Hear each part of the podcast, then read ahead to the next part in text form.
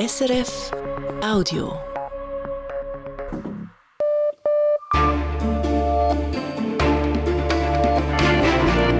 Radio SRF Echo der Zeit mit Simon Hulliger.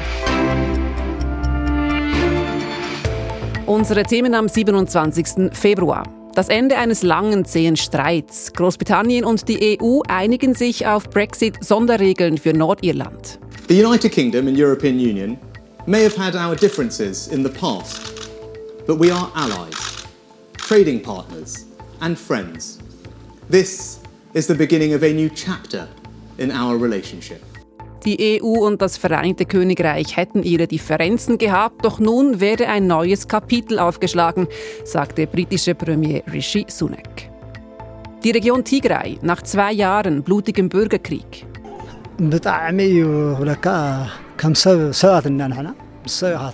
Wir sind doch alles Menschen. Wie können Menschen solche Gräueltaten verüben, sagte Familienvater Arkebe Baraki. Die Reportage aus Tigray im Norden Äthiopiens. Dann die erste schwarze Bürgermeisterin von Chicago. Lori Lightfoot wollte die Korruption bekämpfen, doch nun zittert sie um ihre Wiederwahl. Und die Folgen des wohl schlimmsten Chemieunfalls der Geschichte. Die Menschen im indischen Bhopal leiden noch immer, knapp 40 Jahre danach. Doch die Chancen auf späte Gerechtigkeit stehen schlecht. Echo der Zeit. Wir beginnen mit den Nachrichten und Michael Wieland. Die steigenden Preise beschäftigen die Menschen in der Schweiz. Das zeigt sich auch bei den Meldungen an den Preisüberwacher. Besonders beschäftigt hätten die Energiepreise, bilanzierte Preisüberwacher Stefan Meyerhans vor den Medien das vergangene Jahr. Meyerhans ist der Meinung, dass es durchaus Potenzial gebe, den Anstieg zu bremsen. Vor allem für die Netznutzung bezahlten Konsumentinnen und Konsumenten zu viel. Zudem habe er die Gemeinden bereits aufgefordert, auf steuerähnliche Abgaben beim Erdgas zu verzichten. Insgesamt hat der Preisüberwacher im vergangenen Jahr fast 2400 Meldungen aus der Bevölkerung erhalten, 60 Prozent mehr als im Vorjahr. Der Nationalrat zeigt sich besorgt über die Gewalt in Iran. In einer Erklärung verurteilt er, wie die iranischen Behörden gegen die Zivilbevölkerung vorgehen. Zudem fordert der Nationalrat mit der Erklärung den Bundesrat auf, alle EU-Sanktionen gegen Iran zu übernehmen. Ein Großteil der Bürgerlichen lehnte die Erklärung ab, der Bundesrat habe bereits Sanktionen ergriffen.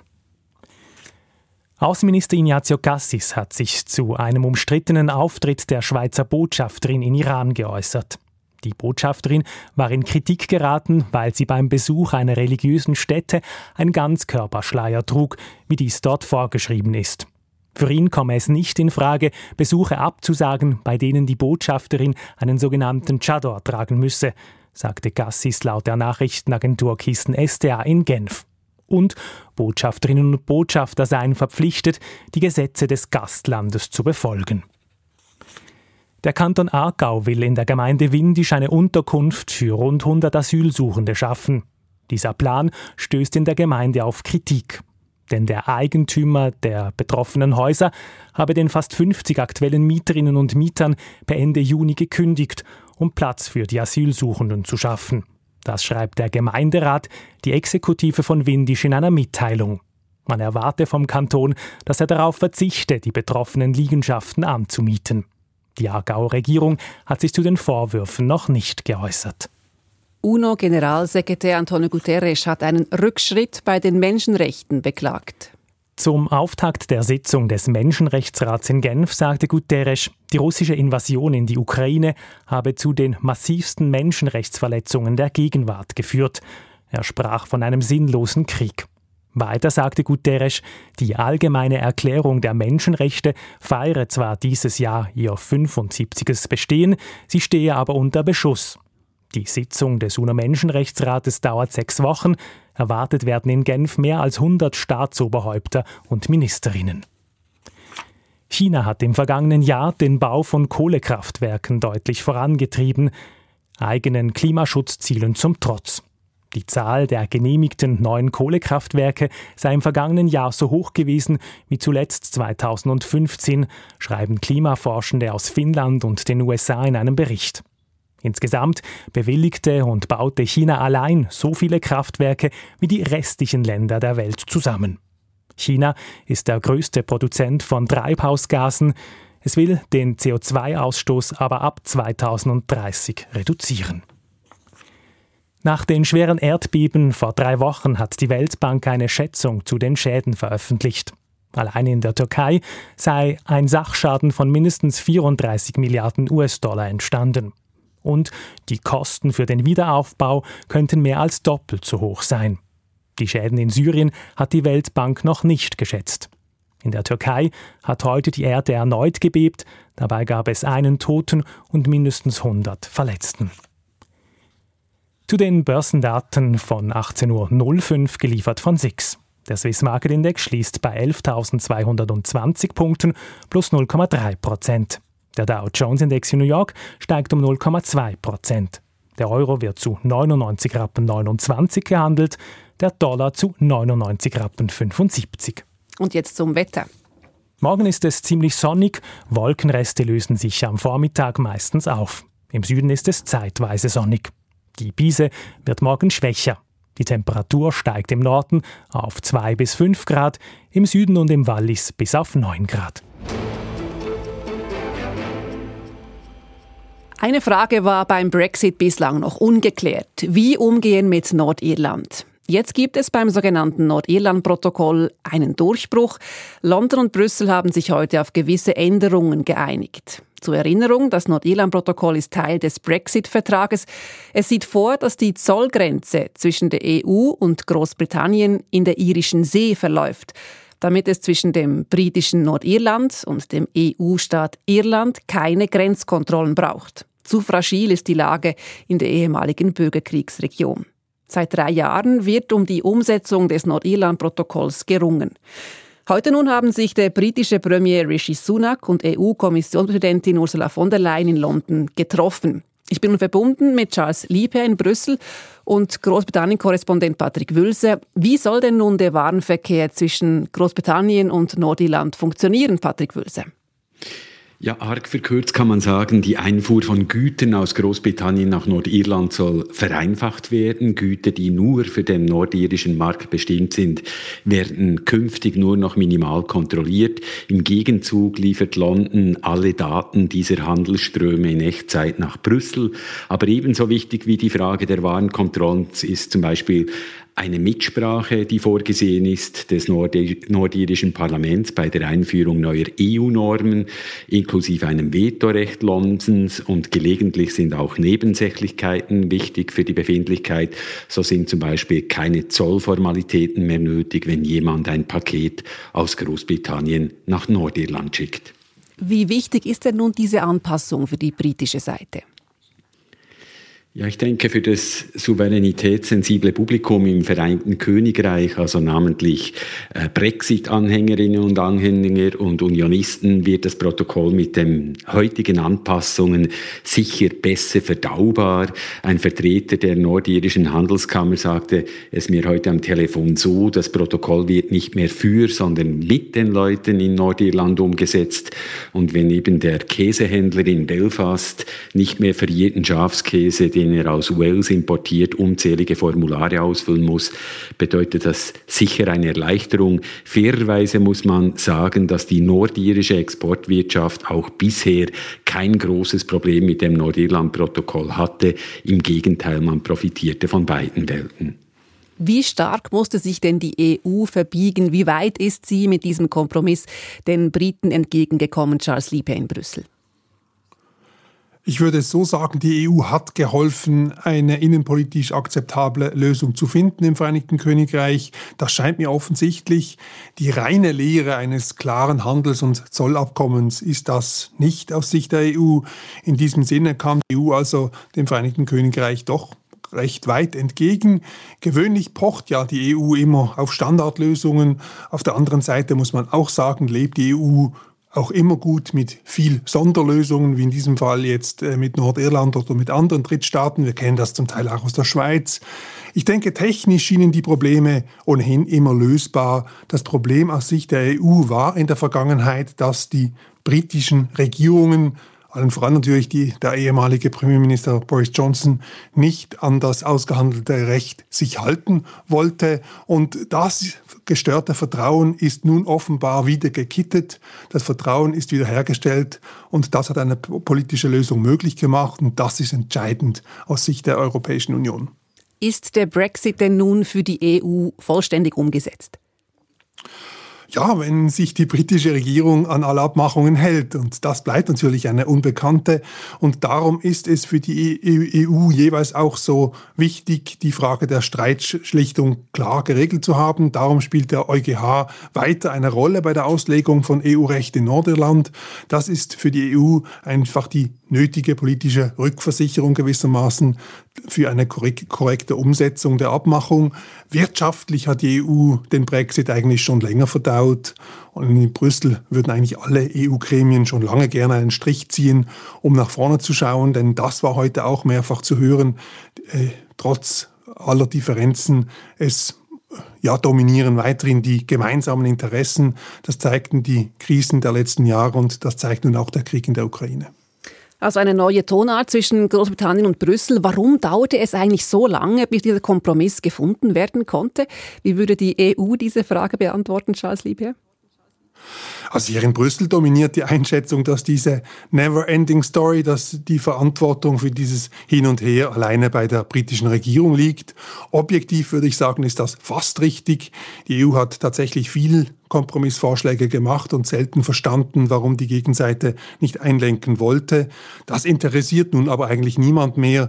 Äh, die EU kann mit politischen Verrenkungen gut leben. Das ist in der EU eigentlich ihr Alltag.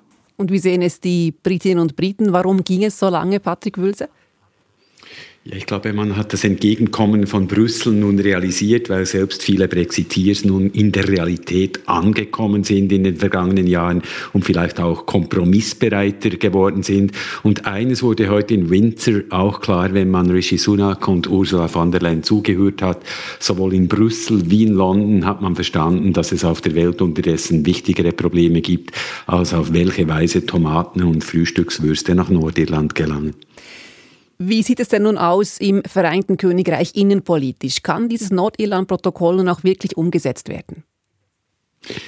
Ja, außenpolitisch kann man sagen, war der heutige Tag für Rishi Sunak sicher ein großer Erfolg, aber für ihn beginnt nun die eigentliche Arbeit. Er muss diesen Deal, dieses Agreement äh, den eigenen Leuten verkaufen, sie überzeugen. Eine Abstimmung im britischen Parlament ist zwar rechtlich nicht vorgesehen, aber politisch klug hat er eine solche heute in Aussicht gestellt. Das Kleingedruckte dieses Abkommens wird in den nächsten Stunden von den konservativen Hardlinern sicher mit Argusaugen gelesen und ganz speziell, und das ist wichtig, auch von den pro-britischen Unionisten in Belfast. Sie boykottieren ja seit einem Jahr die Bildung einer Regierung in Nordirland, weil sie eben das bisherige Protokoll ablehnen. Und wenn sie dies auch weiterhin tun, dann wird der heutige Erfolg von Sunak leider wieder massiv geschmälert. Das waren Großbritannien-Korrespondent Patrick Wülse und EU-Korrespondent Charles Liebherr. Echo der Zeit auf Radio SRF die weiteren Themen. Weniger bezahlen für Medikamente, das sogenannte Freiburger Modell. Kein Krieg, aber noch kein stabiler Frieden. Die Situation in Tigray. Gewalt und Korruption in Chicago dominieren Sicherheitsthemen den Wahlkampf zu Ungunsten der amtierenden Bürgermeisterin. Und eine giftige Gaswolke. Auch 40 Jahre nach dem Chemieunfall leiden die Menschen an Krebs und Fehlbildungen. Die Reportage aus dem indischen Bhopal im Echo der Zeit. Schmerzmittel, Schlaftabletten, Blutverdünner. Die pharmazeutische Betreuung von Senioren und Seniorinnen in Altersheimen ist anspruchsvoll und kostspielig. Im Kanton Freiburg versuchte man, die Kosten zu senken, indem die Heime zusammenspannen. Statt dass jedes Heim für sich Medikamente beschaffte, spannten sie zusammen und konnten so zu tieferen Preisen einkaufen. Doch vor vier Jahren musste dieses Modell eingestellt werden. Eine Verordnung auf Bundesebene entzog dem Projekt die rechtliche Grundlage. Der Kanton Freiburg will diese Grundlage nun schaffen und hat eine entsprechende Standesinitiative eingereicht, sodass jeder Kanton in Zukunft das Freiburger Modell einführen könnte. Der Nationalrat hat diese Vorlage heute gut geheißen. Ich wollte von Oliver Kemper, dem Freiburg-Korrespondent von Radio SRF, wissen, wie genau funktioniert dieses Freiburger Modell? Ja, das Freiburger Modell begann im Jahr 2002 mit einer Vereinbarung zwischen den Krankenversicherern, Apotheken, Ärztinnen und Ärzten, Pflegeheimen und den Behörden im Kanton Freiburg. Einfach gesagt funktionierte das so, dass die Heime für ihre Bewohnerinnen und Bewohner Medikamente in Großpackungen beziehen konnten. Allen Bewohnern wurde dafür ein pauschaler Betrag berechnet. Medikamente wurden also nicht mehr für jede Bewohnerin und jeden Bewohner individuell bezogen und abgerechnet, sondern eben pauschal und somit deutlich günstiger als vorher. Wie viel konnte denn mit diesem Modell eingespart werden? Laut Zahlen der kantonalen Gesundheitsdirektion sanken dank dieser Vereinbarung im Kanton Freiburg die Kosten für Arzneimittel in den Pflegeheimen um rund 30 Prozent. Die Heime konnten insgesamt also rund dreieinhalb Millionen Franken pro Jahr einsparen. Das liegt einerseits an den günstigeren Einkaufspreisen, aber auch daran, dass Heime weniger Medikamente ungebraucht entsorgen mussten, wie das heute der Fall ist. Wenn zum Beispiel eine Person eine Zehnerpackung eines Medikaments erhält, aber nur die Hälfte davon braucht, dann kann der Rest heute nicht an eine andere Person weitergegeben werden. Warum wurde denn das Modell damals eingestellt? Eingestellt wurde es wegen einer neuen Verordnung auf Bundesebene, der Verordnung über den Risikoausgleich zwischen den Versicherern. Dieser verlangt nämlich, dass für jede Patientin und jeden Patienten eine individuelle Statistik geführt wird. Mit dem Pauschalsystem war das aber nicht mehr möglich. Deshalb stiegen die Versicherer aus dieser Vereinbarung aus. Sie haben mit dem Risikoausgleich natürlich ein Interesse daran, dass jede Patientin und jeder Patient so genau wie möglich abgerechnet wird. Die Standesinitiative des Kantons Freiburg verlangt nun, dass eine rechtliche Grundlage geschaffen wird, damit die Kantone das Freiburger Modell einführen könnten. Der Ständerat hat diese Vorlage abgelehnt. Der Nationalrat hingegen hat sie heute gut geheißen. Wie geht es denn nun weiter? Diese Standesinitiative geht nun noch einmal zurück in den Ständerat. Dieser muss erneut darüber abstimmen, ob er darauf eintreten will. Sollte er dies erneut ablehnen, dann ist die Sache vom Tisch. Sollte der Ständerat jedoch umschwenken und im zweiten Anlauf Ja sagen zum Freiburger Modell, dann wird der Bundesrat einen Vorschlag machen müssen, wie er dieses System auf nationaler Ebene möglich machen will. Was aber nicht heißen würde, dass es überall auch eingeführt würde. Die Freiburger Standesinitiative verlangt lediglich, dass die Möglichkeit dazu wiedergegeben wird. Das war Oliver Kemper, Freiburg-Korrespondent von Radio SRF.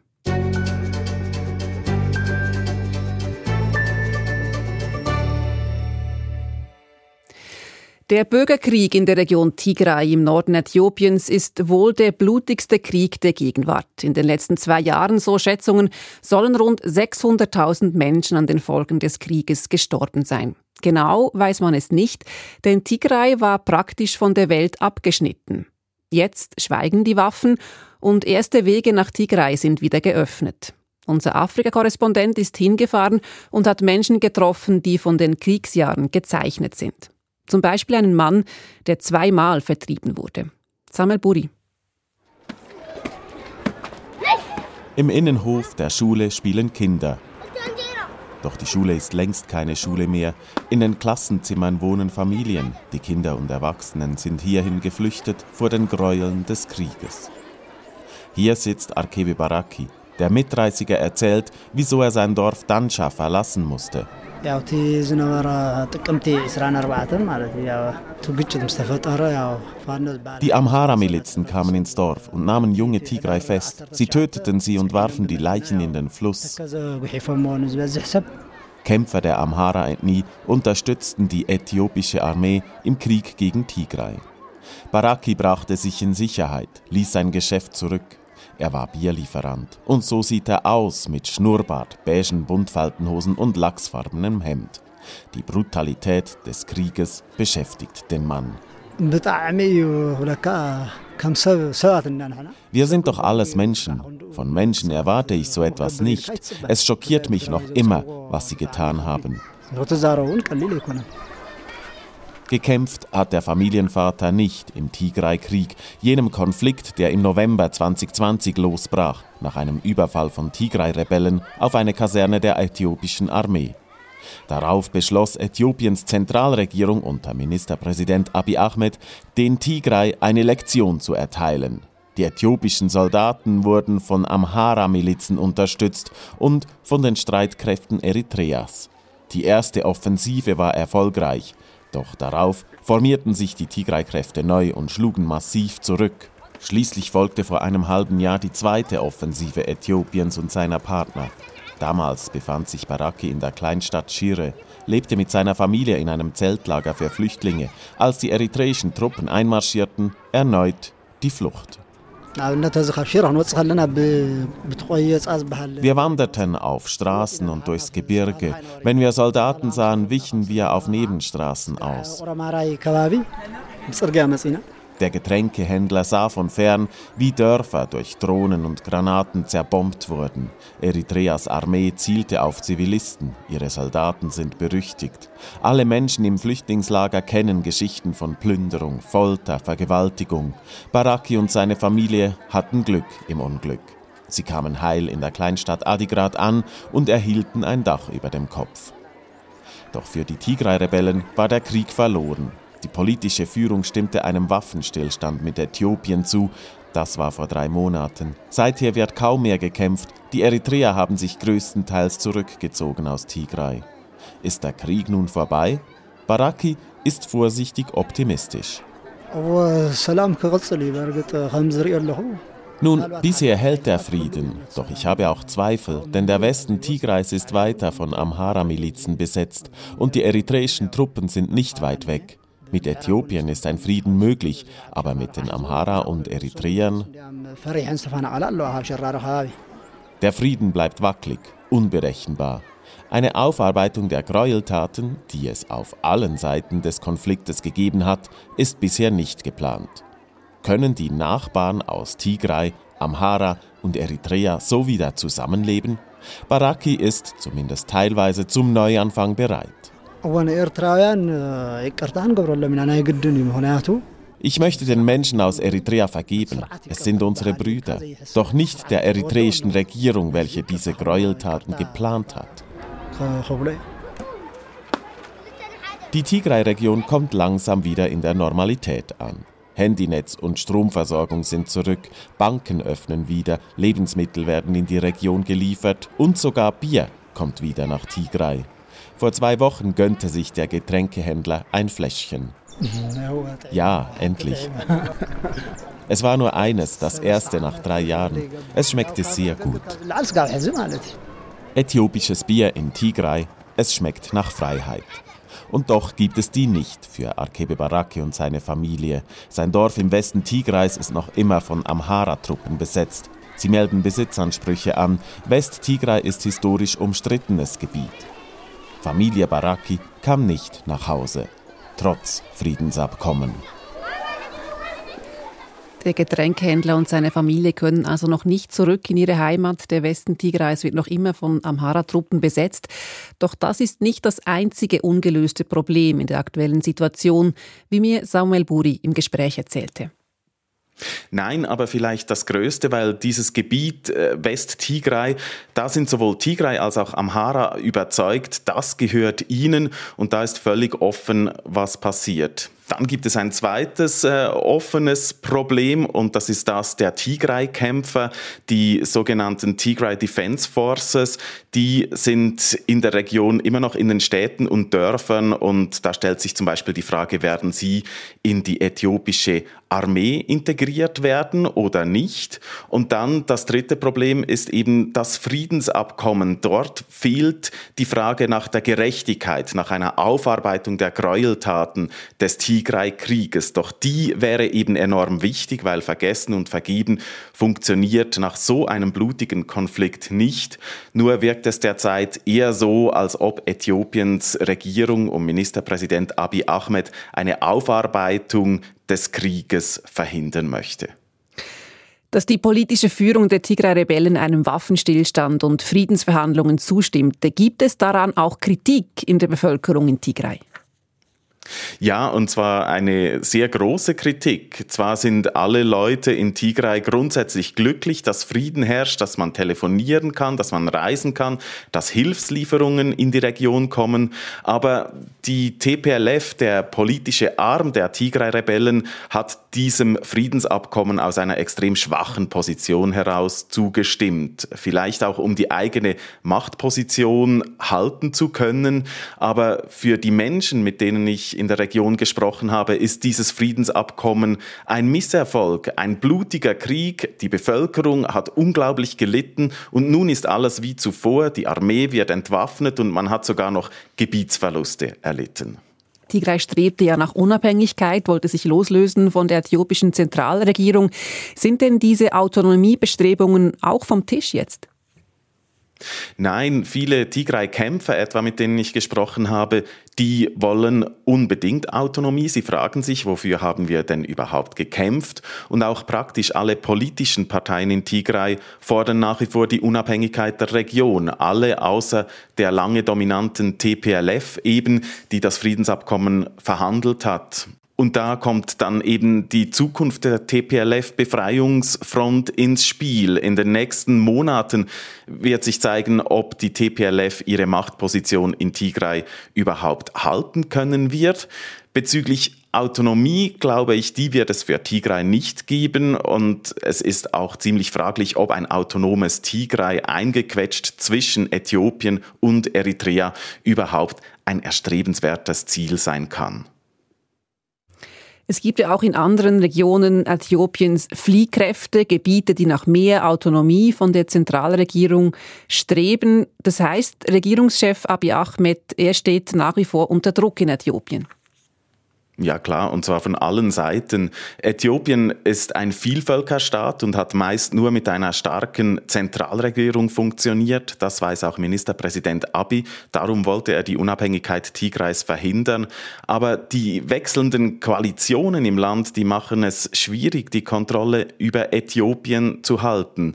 Zurzeit etwa bekämpfen sich die regionalen Milizen der Oromo und der Amhara-Ethnien, doch beide Regionen möchten auch mehr Unabhängigkeit. Was also, wenn sie sich in diesem Kampf plötzlich verbrüdern? Äh, Äthiopiens nationale Armee könnte da vielleicht gar nicht so viel ausrichten. Sie hat im Tigray-Krieg große Schwächen offenbart. Also Ministerpräsident Abiy hat den Krieg in Tigray zwar gewonnen, aber die Kontrolle über sein Land, über Äthiopien, die droht ihm immer mehr zu entgleiten. Afrika-Korrespondent Samuel Puri. In Chicago steht morgen Dienstag eine ungewöhnliche Bürgermeisterin zur Wiederwahl. Lori Lightfoot. Vor vier Jahren wurde die Demokratin überraschend gewählt. Sie ist die erste schwarze Frau an der Spitze der drittgrößten Stadt in den USA und die erste offen homosexuelle Bürgermeisterin. Lightfoot versprach Reformen, wollte gegen die grassierende Korruption vorgehen. Doch nun muss sie um ihre Wiederwahl fürchten. Die vielen Gewaltverbrechen in Chicago bringen sie in Bedrängnis. USA-Korrespondent Andrea Christen. Bei ihrer Amtseinführung 2019 machte Lori Lightfoot ein großes Versprechen. Sie werde die Politik in der Stadt umkrempeln und in Anspielung auf Chicagos Ruf, korrupt zu sein, sagte sie, Putting Chicago government and integrity in the same sentence sometimes may seem a little strange. Integrität und Exekutive in Chicago. Sie wisse, es könne merkwürdig wirken, diese beiden Dinge im gleichen Satz zu nennen, sagte Lightfoot. Es heiße, Chicago sei reformunfähig, doch das werde sich jetzt ändern. Well, get ready, because reform is here. Chicago ist seit vielen Jahrzehnten fest in der Hand der Demokratischen Partei. Manche Bürgermeister hielten sich 20 Jahre oder länger im Amt. Chicagos Politiker sicherten sich ihre Macht ab mit einem System aus Vetternwirtschaft und Korruption. Das heißt, sie sicherten sich Loyalitäten, indem sie gezielt Stellen in der Stadtverwaltung oder öffentliche Aufträge vergaben. Dick Simpson ist emeritierter Politologieprofessor der University of Illinois Chicago. Er selbst war früher parteiloser Stadtrat und kennt die Politik in Chicago wie wohl kaum ein anderer. Er sagt, Korruption präge die Stadt bis heute. Chicago has had more in Chicago wurden so viele Mitglieder der Stadtverwaltung wegen Korruption verurteilt und in ein Bundesgefängnis geschickt wie in keiner anderen Stadt. Mehr als 2000 seit 1976. Illinois ist der drittkorrupteste Bundesstaat, Chicago die korrupteste Stadt in den USA. Wir hoffen, dass wir diese Korruption irgendwann überwinden. Aber vorläufig stehen noch drei Prozesse gegen mehrere ehemalige Politiker aus Chicago an. Uh. Lori Lightfoot kam als Außenseiterin in dieses politische Umfeld. Sie stammte aus einer Arbeiterfamilie aus dem Bundesstaat Ohio. Erst als Erwachsene zog die Juristin nach Chicago. Sie wurde Staatsanwältin, später leitete sie die Behörde, die die Polizei in Chicago beaufsichtigte. Als sie 2019 zur Bürgermeisterinnenwahl antrat, galt sie zunächst als chancenlos. Den Wahlkampf dominierte dann aber ein Korruptionsskandal, in den ein langjähriger Stadtrat verwickelt war und zu dem die anderen Kandidatinnen und Kandidaten Beziehungen pflegten. Lightfoot hingegen war unbelastet davon und holte in der entscheidenden Stichwahl wohl auch deshalb fast drei Viertel der Stimmen. Dick Simpson, der bis heute zu den Unterstützern von Lightfoot gehört, sagt zu dieser Wahl, das war ein bedeutender Sieg. Chicagos Bevölkerung ist etwa zu einem Drittel weiß, zu einem Drittel schwarz, zu einem Drittel Latino. Zum ersten Mal wurde eine afroamerikanische Kandidatin mit den Stimmen der Weißen in Chicago gewählt. Sie schaffte es mit den weißen Stimmen aus Nord-Chicago in die Stichwahl. Dort holte sie sich dann die Mehrheit aller Bevölkerungsgruppen und in allen Stadtteilen. Damit wurde ein Muster gebrochen. So that was very striking and it broke the patterns in the past. Als Bürgermeisterin hat Lori Lightfoot dann zum Beispiel den Mindestlohn angehoben oder sie hat in die ärmsten Stadtteile Chicagos investiert. Zudem beschnitt sie die Macht der Stadträte, die in den 50 Stadtdistrikten großen Einfluss besitzen und anfällig sind für Korruption. Andere Versprechen löste sie jedoch nicht ein, etwa eine Amtszeitbeschränkung für Bürgermeister. Lightfoot habe die Korruption in Chicago eingedämmt, sie ganz zu beseitigen, dafür reiche eine Amtszeit aber nicht aus, sagt Dick Simpson. Ohnehin trat ihr Kampf gegen Korruption schon bald in den Hintergrund. Denn Lightfoot war in den letzten drei Jahren vor allem mit den Folgen der Pandemie beschäftigt. Nicht einlösen konnte sie auch ihr Versprechen, Chicago sicherer zu machen. Schießereien und Morde nahmen sogar noch zu, in einer Stadt, die schon lange berüchtigt ist für Waffengewalt. Die Kriminalität ist heute denn auch das wichtigste Wahlkampfthema und bei diesem gerät Lightfoot unter Druck. I recognize that people in the city don't feel safe. Sie wisse, dass sich die Menschen nicht sicher fühlten, sagte Lightfoot. Doch sie habe die richtige Strategie. Man müsse den Kriminellen die Waffen wegnehmen, sie zur Rechenschaft ziehen und es brauche mehr Polizei. Doch ob diese Argumentation bei den Wählerinnen und Wählern verfängt, ist fraglich. Lori Lightfoot muss viel mehr um ihre Wiederwahl bangen. Denn anders als vor vier Jahren ist sie heute nicht mehr die unbelastete Außenseiterin, die glaubwürdig grundlegende Reformen versprechen kann.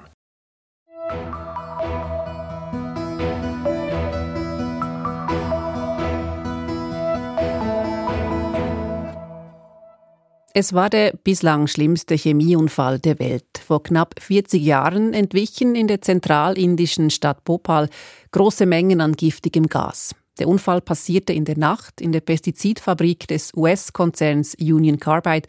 Das Gas verteilte sich schnell mit katastrophalen Folgen. Zehntausende starben, viele leiden noch immer an chronischen Krankheiten. Union Carbide zahlte vor gut 30 Jahren eine einmalige Kompensation von 470 Millionen Dollar, lehnt aber bis heute jede Verantwortung für die Katastrophe ab. Weil die tatsächlichen Schäden weit höher sind, entscheidet in diesen Tagen der oberste Gerichtshof Indiens, ob die Kompensationen neu verhandelt werden müssen. Südasien-Korrespondentin Marn Peters. In einem schäbigen kleinen Zimmer sitzt Amna Bi auf ihrem Bett. Nur ein Vorhang trennt ihren Wohnraum von der lauten Straße. Wenn sie daran denkt, was die Gaswolke mit ihrer Familie gemacht hat, kommen ihr noch immer die Tränen.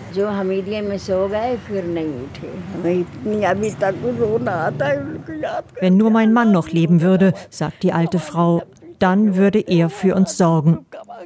Doch ihr Mann lebt schon lange nicht mehr. Er ist eines von bis zu 25.000 Opfern einer der größten Industriekatastrophen aller Zeiten. In der Nacht vom 2. auf den 3. Dezember 1984 entwich aus einer Pestizidfabrik des US-Konzerns Union Carbide im indischen Bhopal eine giftige Gaswolke, wahrscheinlich durch menschliches Versagen. Sie überraschte Amna B und ihre sechsköpfige Familie im Schlaf. Wir wussten nichts von dem Gasunfall. Wir fingen an zu husten. Es roch so scharf wie verbrannter Chili. Ich musste mich übergeben, erinnert sich die alte Frau. Und unsere Augen schwollen zu. Wir fassten uns an den Händen und versuchten wegzulaufen, aber überall lagen tote Körper. In dieser Nacht habe ich drei Söhne verloren, sagt Amnabi. Ihr Mann sei noch in der Nacht ins Spital gekommen und mit Sauerstoff beatmet worden. Dort blieb er ein ganzes Jahr. Dann starb auch er. Als Entschädigung erhielt die Witwe 25.000 Rupien, umgerechnet gut 280 Franken.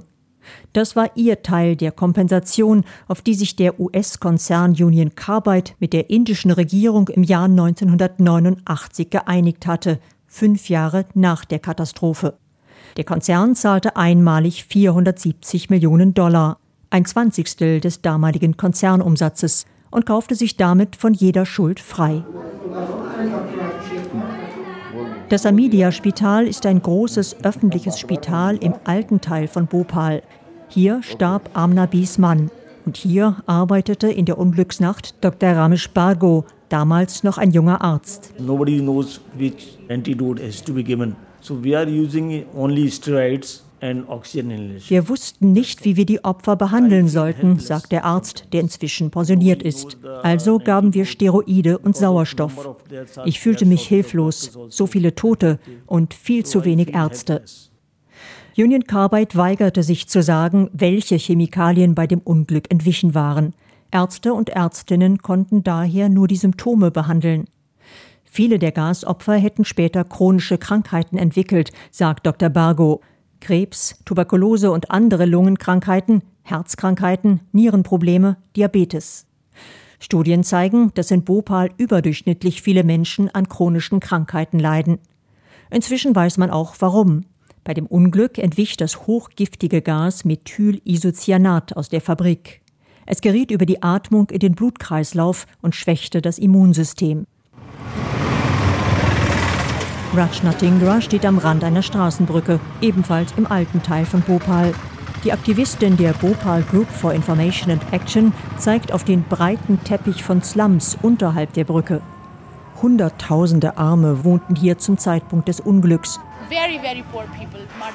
Deren Enkelkinder leiden heute auffallend oft an Fehlbildungen. Direkt hinter den Slumhütten und von der Brücke aus gut zu sehen, ragt noch immer die völlig ungeschützte Ruine der alten Union Carbide Fabrik in den Himmel. Auf dem Rasen davor grast eine Herde Ziegen. Auch knapp 40 Jahre nach der Chemiekatastrophe ist niemand auf die Idee gekommen, das Gelände der Union Carbide Fabrik zu reinigen. Nicht der US-Konzern Dow Chemical, der Union Carbide gekauft hat, und auch nicht die Regierung des Bundesstaates Madhya Pradesh, die die Fabrik übernommen hat. Das zuständige Ministerium mit dem Namen Gas Relief and Rehabilitation Department wollte Fragen weder schriftlich noch mündlich beantworten. Dow Chemical erklärt derweil auf seiner Homepage ausführlich, warum sich der Konzern nicht in der Pflicht sieht. Dabei gäbe es noch viel zu tun. Aktivistin Rajna Tingra zeigt auf die Elendsviertel unterhalb der Brücke. So all of this area up to das Grundwasser hier ist in einem Umkreis von fast drei Kilometern verseucht, sagt sie. Union Carbide habe seinen Giftmüll über Jahre einfach in oberirdische Teiche entsorgt. Doch das kam erst viel später ans Tageslicht. Gupti-Sin lebt mit ihrer Großfamilie im Elendsquartier Blue Moon, direkt neben der alten Union Carbide Fabrik. Drei Generationen unter einem Dach und fast alle krank. Ich habe Brustschmerzen und Atemprobleme, sagt Großmutter Sin. Viele aus der Familie haben auch Hautkrankheiten und Bauchschmerzen. Und die Kinder wachsen nicht richtig. Sie alle hätten jahrelang kontaminiertes Wasser getrunken auch noch, nachdem vor gut 20 Jahren bekannt wurde, dass das Wasser verseucht ist. Wir hatten keine Alternative, sagt Gupti Sin. Erst vor acht Jahren verlegte die Regierung schließlich eine Wasserpipeline in die betroffenen Slums. Aber die Leitungen seien oft kaputt, erzählen Anwohnerinnen. Das Trinkwasser vermische sich dann mit Abwasser. Während die Opfer der Wasserkontamination nie eine Entschädigung für ihr Leiden bekamen, hoffen viele Gasopfer derzeit auf späte Gerechtigkeit durch den obersten Gerichtshof Indiens.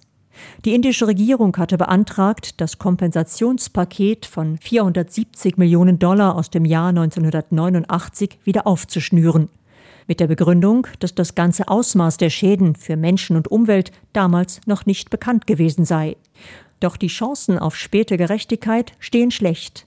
Kurz vor dem erwarteten Urteil ließen die Richter verlauten, es gebe keinen Grund, das einmal geschlossene Paket neu zu verhandeln. Wenn die Regierung so besorgt sei über die Opfer, dann solle sie doch selbst in die Tasche greifen. Indien-Korrespondentin Maren Peters.